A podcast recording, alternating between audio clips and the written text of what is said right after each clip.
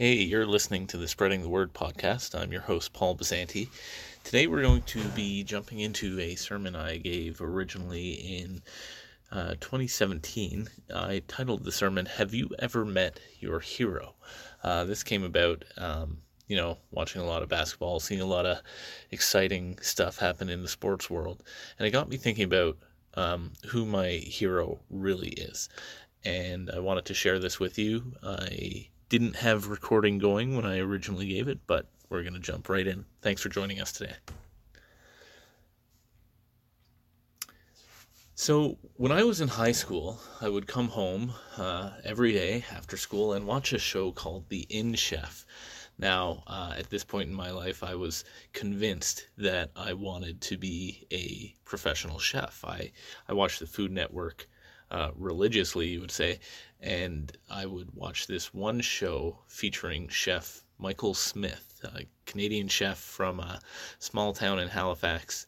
And I just loved the way he approached food and the way he approached his show was to teach others about how to how to do things in a in a simple but effective way for cooking. And so every single day I would come home and I would flip on the television and right as I got home his show would be starting I wanted to be that chef. I wanted that uh, that element in my life, and so as I created this habit of watching his show on a daily basis, uh, it became part of my daily routine. And I started to feel like I had a real relationship with this chef. Uh, he would teach me things about capers and, and how to how to present stuff and how to put flavor profiles together. And he was he was mentoring me almost. So fast forward 12 years from that point, and I happened to go to a cooking demonstration with uh, with a, a friend of mine, and who's there but Chef Michael Smith? He's doing a book signing for one of his latest uh, cookbooks, and he's demonstrating how to make uh, brown butter popcorn. Uh, side note, definitely look it up. Fantastic, fantastic snack food. Love it. Um, but I get to meet this guy, this guy who was arguably my hero in high school. I get to meet him, I get to shake his hand. He gives me a signed uh, copy of his book. Um, and he wasn't rude per se by any stretch. He was, you know, pleasant, uh, but he was there. He was meeting, you know, uh, probably a hundred people that day. Um, he there was no relationship. There was no mentorship. I had built that all up in my head. There was nothing there really of a reciprocity on his end and he didn't really have any care as to who I was nor nor should he. I was I was a guy and he was appreciative that I was there but that's kind of where it ended. So I get a quick little signature from him uh, and there's no meaningful exchange of ideas or thoughts or hey have you ever tried cooking this? or nothing like that. Um, so in the long run I've now got this uh, this copy of this book that's signed by my hero uh, that I've currently got listed on eBay for five dollars, and there's one guy negotiating with me right now for three dollars on it, and I I just can't cross that threshold. I got to get that five dollars, but uh, that that caused me to to ask the question. I feel like a lot of people have asked this in their lives: Have you ever met your hero? So, uh, when it comes to my actual hero, when I think about it, it's no longer some celebrity chef. It's not some business mogul, musician, no athlete. No offense, Kawhi Leonard. Uh, but there's only one man who I can ascribe to being a hero, who can attain that level of hero status for me. And that's Jesus. Uh, sometimes I wonder what it would be like to actually meet him how would you envision that that would work out if you were to ever meet him? Lots of people in, in scripture fall face down and, and worship him. Uh, there are a lot of examples of being fearful. Um, Mark Mark has an example in, in chapter 5 where his apostles are fearful of, of him after he, he calms the storm. Um, would you have a sense of guilt meeting him? These are some of the questions I, I ask myself. Uh, who is Jesus really? Well, in uh, in John chapter one, uh, verses one through eighteen, we'll read through that and we'll take a look at who Jesus really is.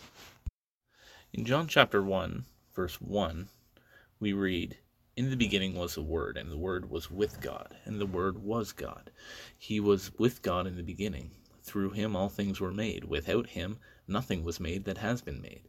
In him was life, and that life was the light of all mankind. The light shines in the darkness, and the darkness has not overcome it. There was a man sent from God whose name was John. He came as a witness to testify concerning that light, so that through him all might believe. He himself was not the light, he came only as a witness to the light. The true light that gives light to everyone was coming into the world. He was in the world, and though the world was made through him, the world did not recognize him. He came to that which was his own, but his own did not receive him. Yet to all who did receive him, to those who believed in his name, he gave the right to become children of God, children born not of natural descent, nor of human decision or a husband's will, but born of God. The Word became flesh and made his dwelling among us. We have seen his glory, the glory of the one and only Son, who came from the Father, full of grace and truth. John testified concerning him. He cried out, saying, This is the one I spoke about when I said, He who comes after me has surpassed me, because he was before me. Out of his fullness we have all received grace in place of grace already given. For the law was given through Moses, grace and truth came through Jesus Christ. No one has ever seen God, but the one and only Son, who is himself God and is in the closest relationship with the Father, has made him known. So there's a lot to take in there. In the beginning was the Word, and the Word was with God, and the Word was God. Now, the word actually being used here for word is logos. Uh, this is um, this is a, a word we recognize from other passages in Scripture, notably in Genesis. Uh, see, John's gospel was written to the Jewish believers who certainly would have had a very strong working knowledge of the Old Testament. And uh, in Genesis, in fact, in in chapter one of Genesis, eight times we read a statement that that goes, "And God said." So God said, God's word being the instrument of creation, eight times says, "And God said, Let there be light." And God said, Let there be an expanse between the waters. And God said, Let the water under the sky be gathered. And God said, Let the land produce vegetation. And God said, Let there be lights in the expanse. And God said, Let the water teem with living creatures. And God said, Let the land produce living creatures. And God said, Let us make man in our image. You see, when God is creating the world, his tool, his instrument for creation is His Word. Our Almighty Father and Creator spoke the earth into existence, spoke creation into existence using His Word. So John is not mincing his words here when he says that Jesus Christ is the Word of God, the Logos of God. He is saying, and his readers and listeners understood this clearly, that Jesus was that instrument of creation. This is not some clever little wordplay or, or pun. This is an intentional uh, likeness that John is drawing between the creation of the world and Jesus' critical role in it. You see, God Himself is the Word that breathes life into us. Jesus is that Word. Through Him, Jesus, all things were made. Jesus wasn't only present at the time of creation, but he was instrumental. He was the tool, he was the mechanism through which the world as we know it and the universe was created. The other aspect to this passage that we read about is is uh, a description of lightness and darkness. And when John gets into lightness and darkness, again, think back to Genesis think back to the creation story. What what else does light do? It shines in the face of darkness. It reveals things that are otherwise unseen, and it provides guidance in navigating through a world full of snares and hazard. Later on in this passage, he says that the world did not recognize or receive him. This is a pointed comment of the rejection of Jesus, literally being received when on earth. He was not accepted in his own hometown. They questioned, "Who is this guy? Isn't he the son of, of Joseph? Does it like aren't his brothers and sisters here? Like, isn't he like a, a some say a construction worker, others say a carpenter, but this idea that Jesus was this great teacher, this this rabbi, this this anything more than that was totally foreign to everyone who knew him. He was rejected by the own people that he came to serve. So, how well would this statement describe your relationship with Jesus at times? The world did not recognize or receive him. When I look critically at my own life, I know that I, I definitely have times when I've not received Jesus, that I've that I have rejected him. I've sought my own desires. I've sought my own sinfulness instead of receiving the the word of God, instead of allowing that to work in my heart, instead of allowing the light to shine on the darkness and the depravity of my sin. I've rejected it.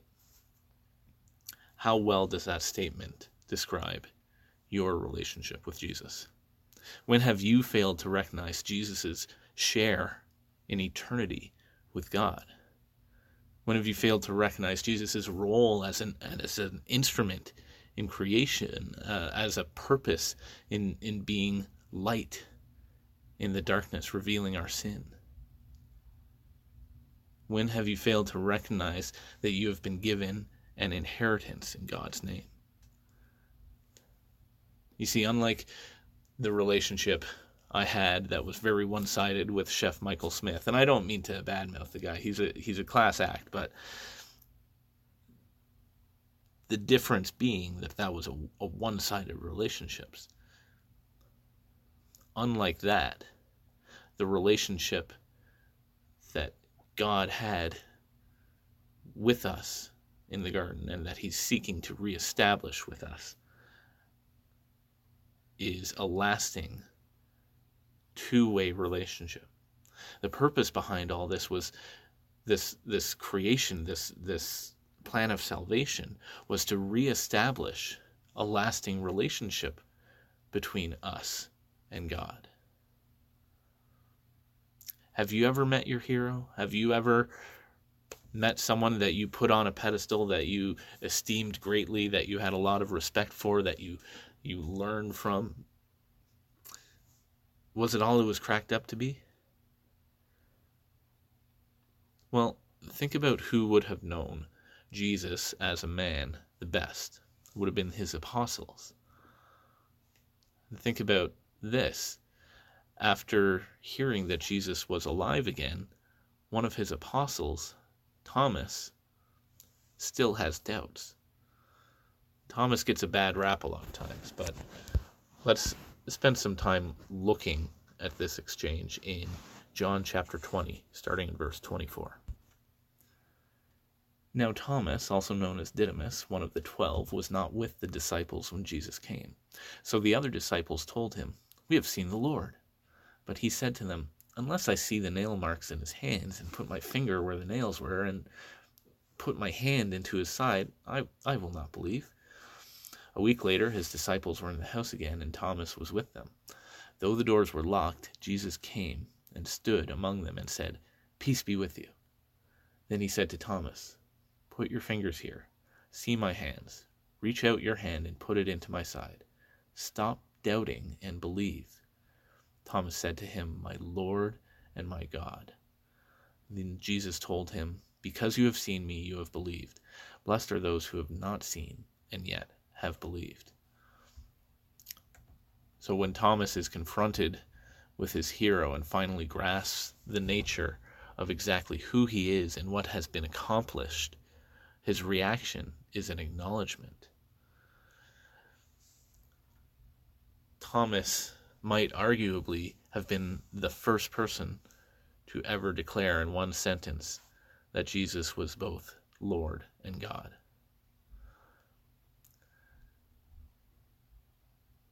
Unlike our worldly heroes, Jesus does not disappoint us. Unlike our worldly heroes, Jesus surpasses our expectations.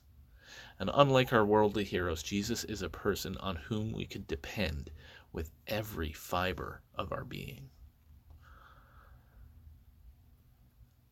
So, how can we treat Jesus like a hero who deserves that place of honor? What do we do? What do we take away from this? Well, I think the first part is we have to acknowledge his eternity. Look back at Genesis 1 and read that in parallel with John chapter 1, and it's impossible to den- deny that Jesus was a critical and formational part of creation. Acknowledge that Jesus was that. Acknowledge that Jesus is eternal like the Father. Acknowledge his role in revealing God's will to us, in, in lighting, lighting our path, in, in shining a light in the darkness of our lives and calling out our sin. But most of all, glorify him give him glory give him all the hero worship your heart desires. You see this this passion we have in ourselves for elevating people and, and glorifying them as we see a, a powerful story and we want to relate to them and we want to be part of that. And and our our desire to meet our heroes is to be a part of the celebration of the accomplishments of them. Well the only time when that is truly the most appropriate is with Jesus. We can fundamentally be a part of that plan of salvation. We can be part of the celebration of God's victory over Satan and evil and death and sin. Take part in that. Lastly, pursue a relationship with Him. Unlike the heroes we might have in our secular lives, pursuing a relationship with them sometimes turns into, you know, at best, creepy Twitter following and at, at worst, stalker syndrome. So that's not what we want to channel those energies towards. We if if you truly want to be part of the greatest win that's ever happened, pursue a relationship with Jesus. Not some cheap signature on a book you're trying to sell on eBay, but a lifelong exchange of loving compassion and sacrifice.